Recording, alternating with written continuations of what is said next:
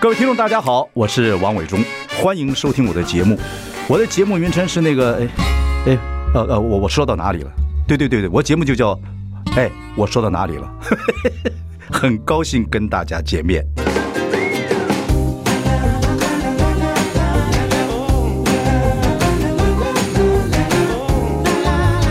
So happy when I sing.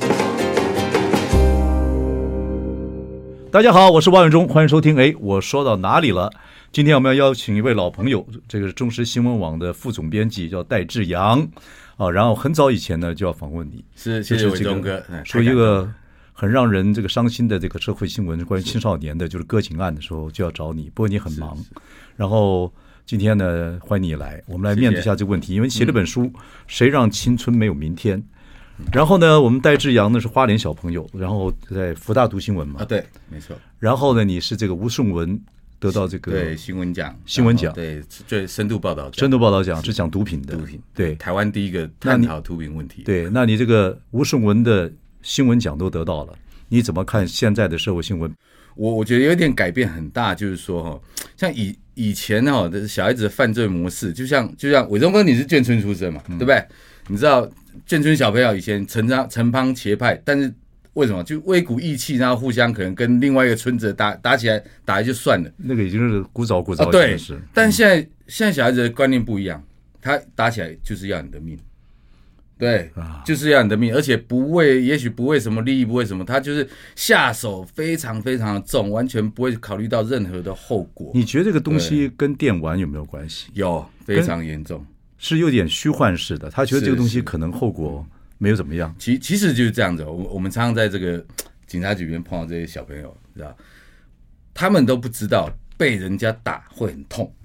对他们也不知道打人会很痛。没挨过揍啊，吗？没挨过揍啊，对，然后或者说，因为他们就是靠着现在小孩子不是讲自己的实力，是讲群体的实力，嗯，所以我们讲电玩有没有影响？啊影响真的很大。其实哈、那时候我我这书里面有提到的网络帮派的崛起啊，那其实就是就是现在小朋友他们都是在这个网络上成党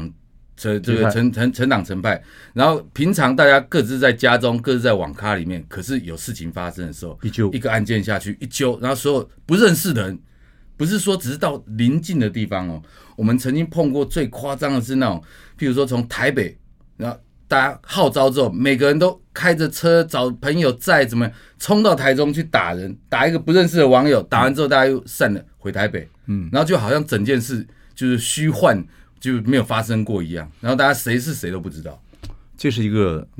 网络的一个现象，对，也没有办法去遏制。真的，另外还有一个就是说，台湾的角头电影啊，啊在大陆都很红，因为大陆不太可能拍那种角头电影。是角头电影呢，我其这个其实我是干这一行的，我们也不能嗯说拍角角头电影就是教唆犯罪，也没有这样的状况。没有对最后的角头电影后面也是说邪不胜正啊，等等等等等等。是是但而角头电影之多哦，对，而且嗯至少人家还会讲一讲，讲就是什么黑帮有义气嘛。那我们就讲以以前为什么我刚节目开始前，我也跟王王大哥你讲过，以前我好喜欢跟帮派交 往，对，因为其实当然也我的工作也是必须跟他们交往，但我就很乐于跟他们交往哦，嗯不管是去哪里缴获啊都好，那是因为啊他们就是说。呃，我们能协助他们，他们也能协助我们啊、嗯至少还讲一个情谊在啊。有时候我们出事的时候，诶，他也会帮我们。嗯，你知道我曾经真的是被人家下这种断手断脚令。嗯，对对，因为你报报道新闻的时候，对对对，我两次都是帮派救了我，嗯啊，这这真的是很明确。嗯，然后他们一即使是有一次是同帮的人要找我麻烦哦，嗯嗯，但另外一个堂的大哥一听到同帮的兄弟要找我麻烦，嗯他马上就跳出来打。以前有个关系嘛，就是流氓怕警察嘛，警察怕记者嘛，对记者记者怕记者怕流氓嘛， 对对对还有一对个对有一个这样子一个一个循环，对对对现在大概这个东西也不一现在样，完全没有。现在我我很怕跟帮派交往，嗯因为现在帮派的这些小朋友啊，甚至连所谓的堂主，哎、都是二十出头而已。嗯嗯，那他们就是完全眼中只有利益，然后完全不会去考虑什么，然后他们一动员起来就一定要置你于死地，嗯，完全没有所谓跟你讲情讲义或谈判的空间，不所是以讲很恐怖。这你讲的很可嗯怕，因为你现在说起来，就说以前的帮派有一段时间还不准说什么贩毒啊对哦有点规矩，不能够是是贩是嗯毒，做什么事情都不不能贩毒，而且还有帮规哦等等，然后呢青少年我觉得那个时候也不太用，就是觉得是呃这是一个状况。对还有人会学日本的方式。日本的话，就说你真的在学校里面闹得很凶的话，帮派会来说你要不要在学校闹，你就跟我们啊混对黑社会好了。是，你跟我们是黑社 黑社会，我们黑社会有自己一套逻辑。对对对，这但现现现在在台湾现在完全不是这样，现在现在台湾的帮派分很多种模式了哈。那也我们讲，现在青少年最容易的就是说，他们很容易就是在学校可能无助啊，没有朋友啊，人际交际出了问题，然后甚至说可能也被霸凌，然后他们就这些帮派的的年轻一辈的就专门去找这些人，然后就讲一句话，来，我给你靠。嗯，以后谁都不敢谁动你，我们就是就是给他完蛋。那结果这些这些本来还还没有没有这种想要犯罪或者说踏入这个犯罪陷阱的这些孩子，一想到哎、我背后有靠山，哎、我跟你讲，父母讲什么都不好，对，都不对，但这些人讲什么都好，都对，所以就跟着死心塌地跟着他们。所以你现在对看整个社会趋势也好，网络也好，电玩也好，角头店也好， 或嗯者是说整个帮派的文化哦、呃各方面也变化也好，还有毒品也好，是全部都凑在一起。那台湾这些所谓的青少年犯罪问题，你已经都写书了，而且你注意这问题注意很久了。嗯，你觉得它有个越来越严重的趋势吗？哦，非常严重哦。呃，我我就提一个很简单的数字啊，那伟荣哥你听了可能也会怕到。嗯，我们在二零二零二零二二年的时候，台湾的生育率哈、只有十三万八千的新生儿啊。嗯，但我们一年的这个少年哦，不是成不不包含成年人哦，就光是少年犯罪人数达到两万人。哇，你想想看，一年出生十三万多，然后按每年就增加两万多个少年犯罪，而且这是年年这样子，不是逐年累积的。 ，OK，对，所以你觉得恐怖吗？非常恐怖啊，越来越多。我们今天只能聊一聊了，但是嗯对对嗯也希望都看了之后去思考这个问题。当然，有人说现在青少年这个所谓的犯罪法各方面来讲，对孩子对青少年的保护也非常强烈。对，这些也是也是一种状态吗？而且我是不是会有人教他们呢？等等等等。哦，现在这些帮派都很清很聪明，对他们现在犯罪哦，就是抽知道哎，台湾的法律或者台湾的司法制度有一个漏洞，嗯，也就是说，哎，我们还是对保护青少年、未成年嗯还是相当未成年，对对，非常非常的严谨嘛。那问题就是说，我们现在我就讲个笑话，嗯你看，现在我们这个青少年保护法去年六月开始正式实施之后，嗯，你知道。未来只要是少年犯罪，要经过多少程序才可能哦将他们定罪？嗯，那最基本一个程序就是，哎，我犯罪了，然后现在法院要派一个调查官，嗯，来调查到我的家里来调查，嗯嗯然后到学校来调查，嗯，然后调查我的生活状况啊，什么什么，完备了之后做成一份报告送给法官参考，嗯，法官才去看这个报告说，哎，你这个有没有可能要送收容啊，哈、送上那个辅导学校啊？问题是哦，你看哦，我们讲一年两两万多个犯罪事件，那我们现在的是少年保护官啊，不到一百个。嗯， 你想想看啊、不到一百个的状态下，一个人一天要处理多少事情？然后这你一件事情不是一个小时、两个小时后就可以结束，你可能要花上好几个礼拜，嗯去做一件调查，嗯那你手上有几千件调查案，你你哪有那个时间去做的那么仔细，然后去跟法官报告？没错你马看马帮帮忙，对嗯吧？好，我觉得新政府马上要上了，不管是是少子化问题、老人的问题、能源的问题，这个所谓两岸的问题、社会经济公平正义的问题，加上这个吸毒的问题、网络诈欺的问题嗯是、青少年犯罪的问题， 我觉得再次告诉各位，我觉得这些事情都是都是燃眉之急。休息一下，马上我们再跟戴志阳聊下去。 I like Ealing Sound. I like radio.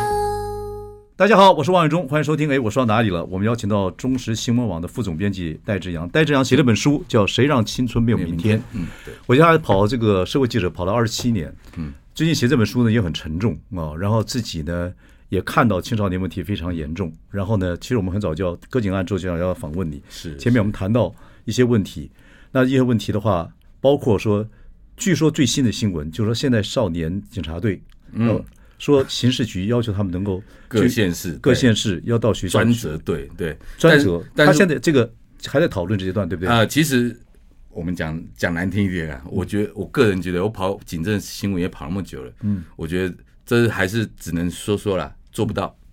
做不到，为什做么不。到，为什么做不到？因为现在基本上啊、所有的学校还是不希望哦，警方去介入他们的校园，对对对啊对对不管对嗯从国小、国中、高中都一样。那我就跟你讲一个很好、很可笑的事情。我当时那时候台北市封城大扫毒，一个晚上扫了啊一百多个学生哦，嗯啊、从国中、高中、大学都有。那涉案的这个学校大概十多所，那我就慢慢去查，一查我只问出了十所学校，嗯，对，好，我就把这十所学校校名写出来，嗯，对啊，就很大胆的写出来，结果就十收到十张传票，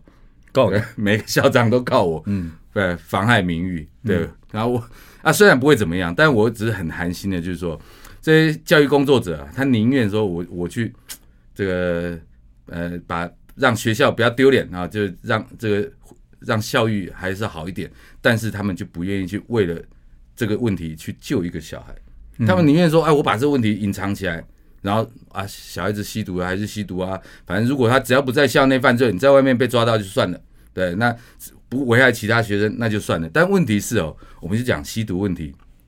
也许我们自己身边都认识很多人有在碰这个东西，我们知道吸毒不是一个人的问题，嗯你只要是一个人吸毒，你旁边至少十个人会跟着你，嗯对，所以我们去年台湾抓到四千多个，哦，将近五千个少年吸毒，嗯，那你想想看，我们就讲是不是可能就有五倍到十倍对啊，的人数在沉浸在这毒品之中，嗯而且那它就是非常叫恐怖，这个叫“毒”这个字啊，对。毒这个字你真的真的沾了，你嗯要戒掉有很难，所以它完全就叫毒嘛。对，我再跟跟大家讲，十年来台湾所有这个呃涉毒人口的回笼率，也就是说，不管你去辅导啊，或者去关啊啊，嗯，回笼率百分之九十五，这十年来，也就是说，你根本不可能戒。花多少钱去做这个所谓防治呃防吸毒这个东西，这数字就降不下来。我降哦降不下来。对嗯对，那主要有个原因就是说，因为台湾对于这个毒品，感觉我们好像这个罚的很重，但实际上哦，真正判起来都很轻。哎、哦台湾对毒品是这个态度。嗯嗯，哎，我们为什么我们嘞？嗯定的很重，不知道。但我说实在话，我还真的不了解这些法官到底在想什么，嗯，到底是监狱放不下了，还是怎么样？其实哎嗯我看你的资历，你到很多地方去做演讲啊，要做很多地方的顾问呐、等等等是。所以你讲这个对你来讲，就也是老生常谈。我只能够一直拜托大家去注意这个问题。这些我们刚刚讲了对这么多青少年的问题，嗯，对。那基本上的解决问题，对解刚解我看你的书了，你讲说最重要应该还是在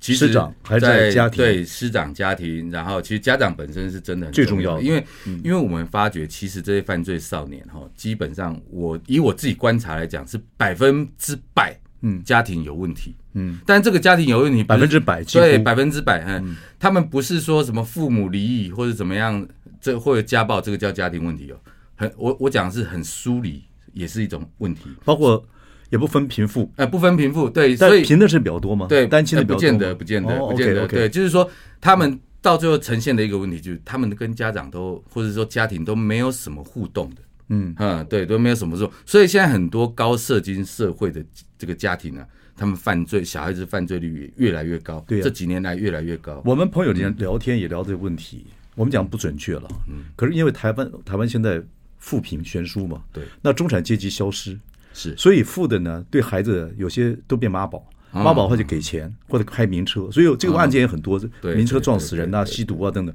还有一群就是很贫的，或者是在都是隔代教养或者是单亲的孩嗯子，这些孩子基本上认为没有前途。啊，那中产阶级呢，几乎在台湾已经消失不见了。大家对对中产以前整个都降下来了，所以就变成一个这样子的状态。对，所以我们我们就单纯以毒品案来讲，它就分成两个两个极端，你知道？嗯，一个犯罪的一组人就是都是家里还不错的，拥有经济实力的，然后就是父母很很很喜欢给他钱的，嗯，呃，反正你要什么啊，要多少就给你多少，那他就有实力去买。但另外一种就是穷的，或者说家里状况很多的，那他只好依靠呃帮派叫他去卖毒品，他赚了钱之后，他自己去用毒品。这是恶性对循环。嗯就是一个恶性循环，对，没错。嗯因为这个很多富家的，可能他自己拥有这个毒的来源，也有资资金，他可以养毒虫嘛。是是是养毒虫的对对被他对帮他拼命啊。然后甚至他自己顶后罪啊面变药头，对对对对对对，会变成这个这个状况。会会你也是到处去讲这个事情，一定要赶快面对。对不对是是是不管是从对对法律层面上，还是是各方面的辅导者方面嗯上，我觉得警察只是一个一个抓，就是一个最后的一个机制了啊。那其实学学校，然后跟家庭是第一道防线，嗯，对，是第一道防线。就像我们讲的嘛，有时候我们说我们要防止孩子去碰毒品，那有时候问题是已经碰了，我们也不知道，那其实才头痛。嗯，那其实好几年前不是大家都在一直在提倡说，哎、我们是不是要对这学生进行全面性的验尿啊？嗯，好，每个学期开始。好验尿，我觉得其实我个人当然是很赞成啊，但但是很有很多人是反对的。对，包括对检查书包啊等等。对对对对，那因为因为我觉得你一开始就能够把这个头抓出来，或者说涉毒的人抓出来，然后你去盯着他们，那也许还有机会把这个犯罪率降低。但问题是我们都是在不知道，甚至甚至帮孩子隐瞒的状态下，让他们是哎、肆无忌惮。就像我们之前碰到台北市有一所高中，一个班上十七个人吸吸毒，没人敢管，老师不敢管，哎、身上甚至在上课的时候拉 K，、嗯，老师也不敢管，然后所以学校也不希望那个警察单位介入，我们今天的节目啊，大概对学校部分的建议大概比较难做到啊那对学有的学校已经有很多机制在做这个事情，可是学校不太敢管这个事情，已变已经变成事对实。对对，所以我觉得新政不上了，也我觉得这个面面问题也要面对，包括要不到学校继续收书包，要不加强督学督学这些。我觉得这都变成如果变成形式，但是不敢管也不能管的时候，我觉得问题就大了。那接下来我们来聊一聊，就是有点有些时间谈谈说，到底父母怎么做比较好？哦，嗯或者是说你真的变得单单亲很多，你真的变单亲怎么？还有说你真的现在还是个学生，你先不要不要管，就是说你真是学生，你很怕碰到这种东西，但学校里面有很多通才压力，那大家哦对公对要对变让让你变成共犯结构，要不然就揍你，其实现在就我怎么办？我为什么要对嗯我们休息一下，好不好？马上回来。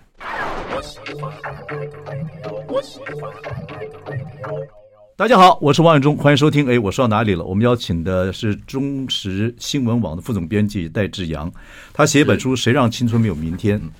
最近呢，我觉得青少年犯罪问题越来越严重，你也看到这样子，是你跑了二十七年的这个所谓的社会新闻，而且自己也有小孩，嗯啊，对你的小孩也经历过在学校被霸凌对的被事霸情凌，对对对对然后呢，你是一个花莲孩 子，对不对？你以前看大山大水啊，自己到台是到台北来是打是天下，那个也有很多青少年的过程，觉得那嗯个有很多过程。我们现在谈回来，就是说前面我们谈了很多事实，的确青少年犯罪问题越来越严重。你也是出说书在讲，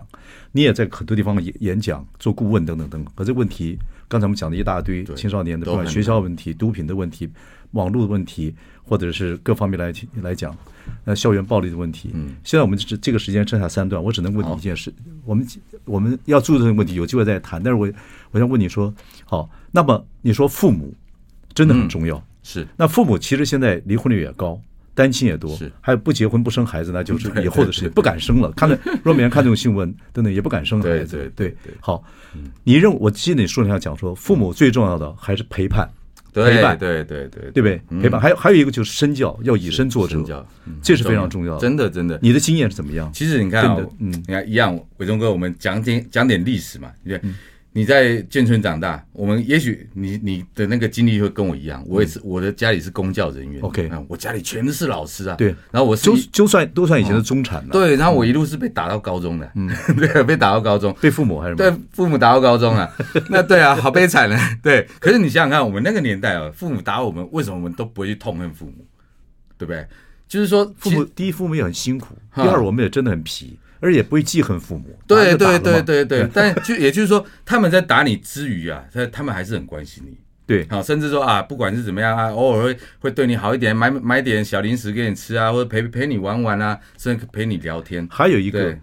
那个时候呢，你真的好好读书，或好好读工专、商专，你好好做点事情，你很基本上你还是有个机会出对，有机出人会头出人地。头地，对对对，现在不太一样，但现在就现在没有中产了嘛？没错。然后现在是这样，现在你看，现在整个社会家庭改变，我我我们针对这些犯罪少年哈，甚至说甚至还没有就一般在学生，其实我们做一个问卷调查过，就警政署啊，还有这个警察大学做一个问卷调查，就还有台北市政府也做过相同的哦，年年做哦。你最喜欢，你最想跟，就是针对国小、国中小孩问说，你最想跟父母做什么事情？哎、竟然将近有四五四成的人都说，我只想跟爸妈吃一顿饭。我这种机哎、会都很真少的，哎、这是对，这是对全国的这个国小、国中学生做的一个调查。嗯，你像，哎、这好好卑微的请求哦，对我我我都不敢相信哎、但他这就显示出来，真的现在小孩子是完全在，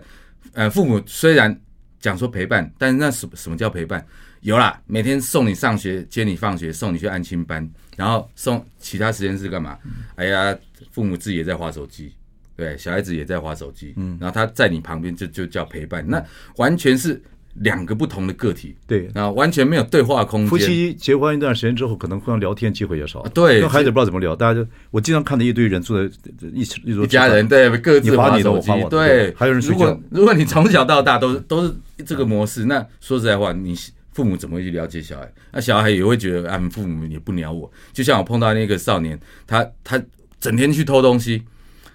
他偷东西目的是干嘛？他说：“哎，我去警察局有陪有人陪我聊天。”一个高中生，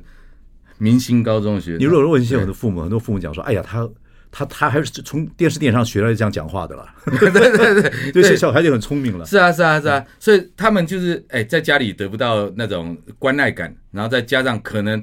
长期孤独久了，他们也不会交朋友，也不知道怎么交朋友。当你嗯发觉这个问题的时候，你发你所以注意青少年问题很久了，你自己本身做社会记者，很忙，那你太太也是工作忙，嗯对对对对，我那么我孩子也在长大过程中，哦，我其实大家都会很想，哎、那么忙，那你怎么有天天陪小孩？哎、我好自豪，你知道，我从小孩子出生啊，我虽然每天在外跑新闻啊，但是我每天回到家，只要小孩子有醒着的时候啊，嗯，哦，我大概都会花一个小时左右啊，不管陪他们做功课也好，或者陪他们玩也好，嗯，对对对，我至少会做到这一点，所以其实我蛮感，我我家两个小孩子竟然都没有所谓的什么叛逆期跟那种。青春期那种感觉，他们就是什么事都会一直跟我讲。不过这你也注嗯你你也注意到这个问题了。对，第二你在花莲长大，因为那个时候出门就是玩嘛啊，对然后在运动嘛，我看你爱运动，我爱运动是，那个时候就是那个那时候的环境，当然小我很多岁，可是那种环境就会让，嗯所以你小时候也你也会让孩子以前小时候在花莲玩的很多，哇，对对对，我为了这样，我还把小孩丢回花园去。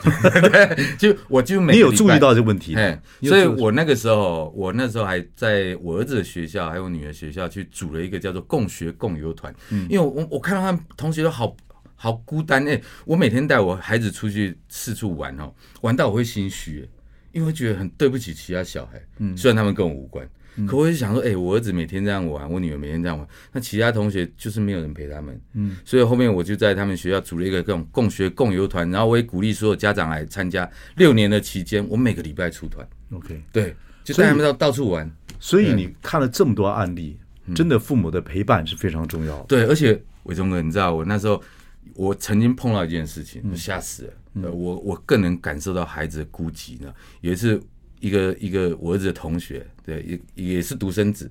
然后反正他父父父亲是在长期在国外，然后然后在台湾只有妈妈带。他我带他出去玩几次之后，他突然有一天他说：“哎、那个可谦爸爸，我可不可以跟你讲一件事？”我说：“你讲啊。”然后我可不可以叫你爸？跟你在我当下不是啊，我当下的感觉是这样，哎、你不能在学校这样叫我，叫我会出事情哎、开玩笑 也。很心酸的。哎、对，但是我觉得好心酸。后面我发觉其他小朋友都有这种问题，所以我就更加鼓励他们说啊，你们你们跟我出来玩的时候，哎、一定要做到一件事，手机通通放下，还有好啊好陪小孩你的玩。经验来讲，因为你说了这样，就是两件事情：，第一个父母陪伴，第二是身教。嗯，身你教觉得现在在这么混乱的社会里面，嗯，哦，学校有这么多的事情，那父母的身教应该做到什么？其实这个哦父母的感情基本上也要也要自己要我我觉得就是我们真的要让小孩，第一个我们当然要像让小孩无没有后顾之忧嘛。好，那第二个我们真的要让小孩子知道什么，从小这我觉得很很基本，你真的要教他什么叫礼貌，对，然后你要知道说你能乐于分享，然后第三个你不要去欺负别人，哦，我觉得孩子对会看的，会会看，他看到也许父母是热情，帮助别人，对，他会然跟后着对对跟对对着对跟着对。然后如果你的父母是情绪很差的，嗯然后大整天骂人的，哦，他就是跟着你，他对人家的态度就是这个样子，对同学态度就哦是这样。像我两个女儿是嗯，从小看我，因为我们是职业职两双薪嘛，是是我先生我太太跟我两个人就是一定要上班，嗯，早上上班，然后回家吃饭等等等，就是很规律的生活，然后上班上班。所以这我这两个丫嗯头再怎么样，学校学校读书的时候或现在还是要上班，是是是，还是要上班。对不，管他们婚姻怎么样，在在那个时候是真的环境怎么样，我我老大还是要上班。他觉得上班是一个人生很重要的事情。是是，而且他对，而且我们要让小孩知道严重的后果。像我我我们家两个小孩哦，那好笑，我从小我就啊，我我常进出警察局嘛，几乎天天嘛，那我也会带他们进出警察局，然后进进去干嘛？我就在在那边陪着我。然后他们写功课干嘛？然后有时候哎带人犯进来，哦我就跟他讲看啊，这个是什么犯罪，窃盗的，啊那个是什么打人的什么，然后你看被铐在那边，我就我就跟他讲，你希望被铐在那边吗？对啊， 我带着孩子看嗯我，在拘拘留所里面，对，甚至甚至命案现场我都带他们去，而且现在的年轻人、小孩子其实礼貌也不像我们小时候这样。哎对对小时候我们那个见到人一定要叫啊，一定要什么是的。是是现在小孩子可能完，全无视我觉得大还人、啊。对，如果父母不教的话，他疏离感越来越强哎，，而且不打招呼的。而且我更心寒的就是 花生酱对我现在更心寒就是说，以前哦，我们碰过再坏的人，什么十大枪击要犯呢，嗯什么那种杀人放火，无数的人看到警察会怕，嗯，哦，看到警察哦自然哦乖乖不敢讲话。对，现在的这些小朋友不是哎、哎、对呛哎、每个被抓回来警察局都一样，对，每个都是跟警察对呛。啊对，然后都在讲啊，玻璃玻璃洗被安诺啊，对，而且又小肚也丢，哎，都直接跟警察对呛，他们都不怕、哎，那我就不知道他们他们哪来那么大的勇气。 不，警察现在嗯有有也有有，我看的有两个，也是有一个就是一个就是很很很凶悍的啊，对对一个呢就是很弱是啊，也就是按照按也不敢太太去怎么样，嗯嗯怕被那个什么被什么呃修理啊，什对么对对怕被违检举违反这个什么的检对检举啊对等等东西。OK，我觉得有很多的状况。好，等一下我们休息啊，回来谈另外一个问题。 I like Ealing Sound. I like radio. 大家好，我是万永忠，欢迎收听。哎，我说到哪里了？我们邀请到戴志阳，是中时新闻网的副总编辑，是啊。然后呢，他对青少年的犯罪问题很有研究，还写了本书《谁让青春没有明天》，里面有很多很多的例子啊。我觉得把现在青少年犯罪问题讲了很多，我们刚才也谈了很多，但是今天节目有有限，我们刚才讲了一没个关系嗯父母其实很重要啊对。那父母的陪伴哦、跟父母的这个自自己的身教也很重要。嗯，哦、要不然你的孩子真的无所依据，在学校是一回事，回到家里面一回事。可是现在真的是蛮多单亲的，对，很多单亲的，你看那么多例子，做单亲的这个父母啊，那当然有女性就居多了哈、嗯这个那又要又要上班，又要陪孩子，是碰到状况之后，在学校里面要面对老师、师长，那碰到真的一些校园暴力，自己又是女孩子，更没有办法。对所以这个这个其实其是蛮其辛苦啊。对，其实我知道这是一个问题啊，哦，就但我希望就是说，各位家长，你们真的，你们想想看、啊我们自己累没关系、啊，但如果说你不要因为因为自己累，然后你可能呃，我我我懒得理你，但我觉得你将会失去你的小孩，他我觉扯得这个后这个后果更更严重。他如果发觉孩子现在有开始有点叛逆，或者有点不礼貌，或者有点情绪暴躁的时候，他也很忙，他也很累，他希希望学校能帮忙。至少你在这个在学校这段时间之后，然后我可以安心做点自己的事情。可是学校如果孩子出问题，又要被叫去，他就两头烧啊。是啊，然后然后我跟大家讲，其实我们发现最大的恐怖是什么？就像我写这本书里面啊，我这边我我一天哦，我在警察局里面碰到的案例，几乎就是这本书的，嗯，就是的缩影，嗯，甚至我碰到比这本书说的案例都还要多，每天哦，那、好，那我我们就发现一个问题，是几乎所有的家长就都在孩子犯罪之后才知道他们走走走错路了，对，几乎都是这样子。那那那么前面那么多年，甚至可能那几个月，你怎么会不知道你的孩子在做什么呢？那所以说，我觉得就是很恐怖的一点，就是所有的家长都不知道小孩在做什么。不是有时候对，嗯我说职业妇女啊，或职业职业工作人员，真的或者男生也是一样。有时候，尤其是对职业妇女，以现在台湾传统社会来讲，还是这样子。送到学校去，就就是师长都帮忙了啊，对也谢对谢对你们。然后呢，其实大部分时间在学校里面，回到家里面就是写写功课，或者呢是就是就是就就没有时就间没了了。。啊对，对他不觉得那段时间之内，他有时候放学校里面就就 OK 了。但但是我教各位，其实我知道这个是很不好做到，但其实你就打开自己心胸，你不见得要跟你孩子讲话。如果你觉得好累啊，我觉得你好简单，一个一件事情抱他一下，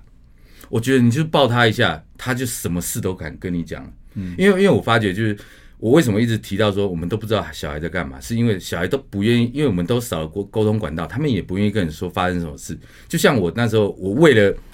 为了诱诱发我我儿子每天跟我讲一些学校的事情，我就去学校当导护志工，我就每天在校门口站一个小时，然后把所有的师长啊、同学啊都认识光了。嗯嗯嗯，对，那。他们的所有的同学每天都来跟我报告说：“哎、你儿子今天干嘛干嘛干嘛？” 对，那我就很能掌握他的学校状况。那我回家之后，我就随口问他：“哎、今天某某就是啊哎、今天王伟忠在学校很调皮，对他做了什么事，你可不可以跟我讲？”哇，他就开始噼里啪啦噼里啪啦噼里啪啦。嗯，那其实我我只问了几个礼拜之后，我我就可以不用问了。嗯他每天一回家就开始噼里啪啦跟我讲学校发生什么事。那说实在话，有时候我也很累，我 也很想打瞌睡。那我就学嗯总要就花点时间对，我就回回回他，哦哦哦，这样好好笑，好好笑。嗯，其实我觉得那个就是一个对话的空间。不还是对在对青春期的时候，因为自己大人说他是小孩儿，一会儿说你这小孩怎么样，一会儿说你已经大了应该怎么样，他很很矛盾。然后呢，自己也不知道自己漂亮还是不漂亮，然后手机又一大一大堆的比较，对那个去对迪斯尼，那个干嘛，所以对青少年来讲，他这么多压力之下，他开始他先会把脾气在家里面，他先跟你一定是一定会冲突。他开始有点变化的时候，你就要注意了，他有情绪了。对，他不像孩子的时候，这你就开始要注意了。而且我我而且我也觉得啊，如果说孩子还愿意对你发脾气，哎，这也是一种福分、就怕哎完全冷战。对，不还理你是了至少他还知道把情绪发在你身上，而而不是去发泄在外面。如果发泄在外面，那就真的完蛋，你去打嗯打杀杀，去去去拉 K 干嘛？那那整个就毁掉了。那所以我觉得就是说，有时候我们我们是父母没错，但是我们在教育的过程中啊，我们呃也不要喜欢扣谁。讲嗯句这社会话，卖熊扣谁？不要说啊，我是你老爸，我是你老妈，我就我就可以对你打打骂骂怎么样？说实在话，我觉得有时候哈，很多时时间，我们应该就是说，我们把头低下来，啊，把头低下来。他今天孩子爱跳舞，爱爱打爱玩什么的，我们就化身为一样小孩子，同年龄层的，我跟你玩一样的东西。虽然我不想玩，嗯，对，但我也好歹装一下。哎、我发觉这一招对孩子会很有效。孩子对如果在青春期，或者是说这有有开始叛逆开始，他有点状态会让你很气，是。你会被压自己的情绪。会，我其实我是个很很冲的人，嗯，对，很冲的人。那我们在新闻界大家都知道我脾气非常冲，我对外面的人很冲，可是我对小孩就是这样，我也很冲啊。可是我就选择先离开。一开始哦，我觉得先冷静十分钟，觉得很有效，就是不要硬碰硬。硬碰硬的话，有时候有些啊有些真的烦起来，三十秒都忍受不啊，了。对对对，那我就选择不讲话，你就就把把自己关在房一间句也好。话激怒父母嘛是啊，然后十分钟之后你再来去跟他对谈，那不行，讲了哎不行，我赶快再关十分钟，因为当下在两个情绪最最暴最最易发怒的时候，你两个一直呛的话，那只会把事情弄得更糟。所以我们看到很多那种。这种犯罪少年，第一件一进一进警察局，所有父母冲过来就是哇，又打又骂又怎么样？那我常常就在想，哎、譬如说火上浇油哎、你这现在凌晨凌晨三点了，啊，你都不知道你儿子在外面跟人家打架，啊啊，你都不知道，对啊，那、你这父母是当什么的？嗯，对，那你都不知道你儿子在外面飙车，然后每次都说啊啊没有啊啊都在家里睡觉啊在睡觉，那他为什么会在某个地方砍人？对、你都不知道小孩的行踪，我就觉得这实在是这讲不过去了。啊好，我们休息一下，但是有个问题，等一下我们最后一段嘛，对不对？要请问你，我们的那个啊，我们的戴志阳先生，就是你的给我们一些学青少年一些建议。他本来好好的，或者他也不想学坏，嗯，可是，在这么复杂的社会，网络霸凌，学校有、有bully，然后有毒品，有很多呃同才之间影响，有同温层，有怎么别人会揪你，然后等等，或你功课也不好，也不知道怎么怎么怎么，或家里有什么情况，有些青少年啊他自己如果听这个节目，或者是旁边人听到节目，青少年还没有他还没有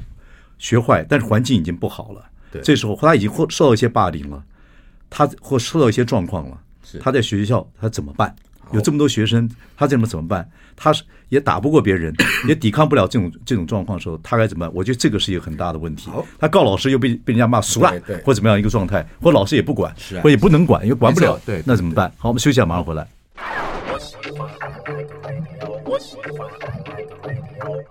大家好，我是王伟忠，嗯欢迎收听。哎，我说到哪里？我们继续我们的话题。我们邀请到的是中时新闻网的副总编辑戴志阳，跑社会新闻跑了二十七年，他对青少年犯罪问题啊，这个非常非常的在乎。所以那个他写了一本书《谁让青春没有明天》，重要是说他自己也有孩子，他有很多经验啊。到今天为止呢，提供了很多很多的一些想法跟看法。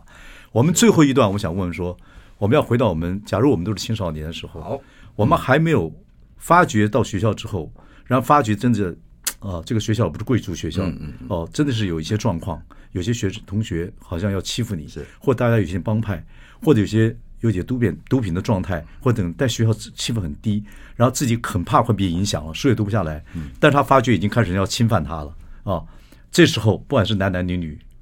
怎么办？我我必须跟跟所有的如果有在听这些小朋友或家长讲都没关系，我觉得就是说，呃，我们要学会求助，嗯，好，学会求助，因为我们觉我觉得现在小孩子都太太精了，然后都觉得自以为很聪明，然后自以为能够解决任何的问题。会吗？哇、这真的真的真的，现在小孩子很不喜欢叫人家啊啊找老师来说帮忙啊，或者找同学来帮忙，他们真的不喜欢这样做，他们都觉得哎，这种事我即使受委屈，他也觉得啊，我自己来解决。好、所以我们碰到很多事不会，他不不会有很多小孩子很无助吗？哎、对他们就是很无助，但他不会求助。对，是这个时代特有的现哎象吗？对对对，真的是现在的小孩子都这样子。为什么嗯，也也不知道他们是是哪是觉得说，哎，求助了没帮助啊，还是说怎么样，还是说真的那个环境，他让他一直感受到，哇，我其实我我找谁帮都没有用啊，所以我知道那自是己失望了，那是一哎，种对，是是一种失望，对社会真的环境的一种希对对对对，我一种没有希望嗯我跟你讲的太对了，我觉得就是对对学校对社会的一种失望，他会觉得说，反正我讲了也没用了，啊白讲的。那所以说，我们碰到很多那种初次受害的哦，不管是什么网络性剥削的，哦，毒品的，然后甚至当车手的，然后甚至霸凌的，他们都是最后一个解决，就是说，啊，反正我也不想把这事情闹大，我也不想给父母添麻烦，那我就来去跟这些人混在一起混。在一起，然后我我来跟你谈判，或者说我来跟你讲什么条件，那以后我我可以怎么样脱离这边？但不可能，不不可能，对你去了，结果只会受害更深。失手对沾失手沾面粉，对对，否则就是你就直接就进入那个集团。嗯，所以说所以说，我觉得所有的小朋友，你我知道，也许有些老师或或者校长可能会比较漠视，但我觉得你都不要担心，因为当你把问题丢出来之后，这个老师也许不能解决，但我觉得，呃，他也许会想办法去给你一些帮助。那甚至更不要吝啬对父母讲你现在遇到任何问题，因为大家也也会讲说，哎，我爸妈也不理我啊，每天忙着上班赚钱，对。但是我觉得谁会放弃自己的小孩啊？对，对，谁会放弃？不可能的事，小孩一定会，爸妈一定会跳出来。也许不管他用呃很好的方式，或者用很坏的方式，他都会挺你。嗯，对，我觉得你小朋友必须要相信这一点。所以要非常懂得求助。对，然后第三，当然，如果你真的已经毫无毫完全无助了，台湾啊，我觉得台湾有一点最好，你知道，警察警察做的一点最好就是你随时找他去，都有人帮你。台湾的警察，我虽然我我不见得不不会觉得台湾警察多么怎么样，但我觉得台湾警察服务是最好的，是吗在全世界，我真的是认为他们服务最他好不会吃你，可是吃案的问题还是很严哎，重。但那会来，对对。 但你去跟他求助的话，我我相信百分之九十九的警察都会很乐于帮你。嗯，对他们也许不见得能立即成效，但也许他们会去替你跟父母沟通，替你去跟学校反映，或者说现场就直接帮你。像嗯我我书中写了很多案例，像那种被拍裸照的孩子啊，哈，甚至被霸凌的孩子啊，他们都一开始都不敢不敢求助啊。那当然，我们后面碰到问题之后，我们也只有问，就是警察帮他们解决这些问题。你基你认为嗯你认为现在基本上愿意去读警察学校的或警官学校的或等等等等的，他们基本上的正义感，现在你现在就这一批的人正义感跟还是有的。哦哦呃，做不警察见得啦，不见得，就是说，我觉得这是两码事。现在现在会去会去读警警官学校或者什么警察学校，他们那可能只只是有有些人是有热情，但有些人是要找，大部分是要找铁饭碗。嗯啊、对对对，但不过我觉得他们在进入这一行之后，他们会很乐意去帮助这些小孩子。那这些小孩子其实真的很很悲哀啦。那我觉得他们都是在那个一种无助的状况下哦，去选择犯罪，或者是选择结束生命。嗯嗯，我们碰到好多这种像师长霸凌的，啊，被师长霸凌，那他们也不知道跟谁讲，然后就就最后就就跳楼了。然后这种案件好多、哦，就包括甚至我们就想说，像我们讲说这割颈案好了，割颈案这一对干兄妹，我在去呃、一年多前我就盯上他们了，嗯嗯，对，所以我那时候他们他们在那个新北市的某一区哦，专门去去欺负同学，那时候我就已经盯上他们，所以我把他们的 那个案例写在我这本那个校园霸凌的第一个案例里面，嗯嗯嗯嗯，谁知道我这本书刚出版没多久，他们他们就去把人家给给刺死了，嗯嗯，对，那其实你看，当初这这这这一节这一所学校的师师长，他们原来那学就完全不处理啊，就没有什么在处理啊，所以就放任他们在在在弄人家，结果被害的人也也求助无门，然后甚至连他的父亲，被害者的父亲到处去找什么校长啊，找找谁陈情都没有用，都没有人怎 正么会面到出来怎么会到了一个完全没有用的地步？到最后就大家都选择就是说，哎呀，那时候因为没出人命嘛，对不对？那时候大家都说好了，那那反正你们就和解啊啊，同学握握手啊，抱抱，嗯、然后我们学校给你告诫，然后你就然后禁止上学一个一个月，就这样子。然后后面最后事情越闹越大，好，那我把你转校，一转校就出大事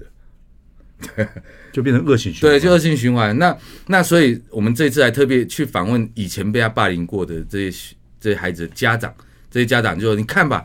当初就是叫你们要好好去去管束这这些人，但你完全都没有人去做到，所以反而就后果更严重。”嗯，那当然，他们自己的小孩也，他们也很后悔，就像当初我的小孩被霸凌一样，也不敢跟我讲。嗯他们一开始也不敢跟我讲。你没有察觉出来，我我察觉已经是呃，他们已经是有点不想上学的时候了，我才察觉出来。因为这整个社会的领导阶层还是在四五十岁嘛，哈，还甚至还有六七十岁。嗯整可是年轻的整个网络时代之后，从二零一零年之后，整个的这种 smart 是啊 smart te- te- telephone 出来之后，整个的网络世界开始，全世界很多东西都来不及，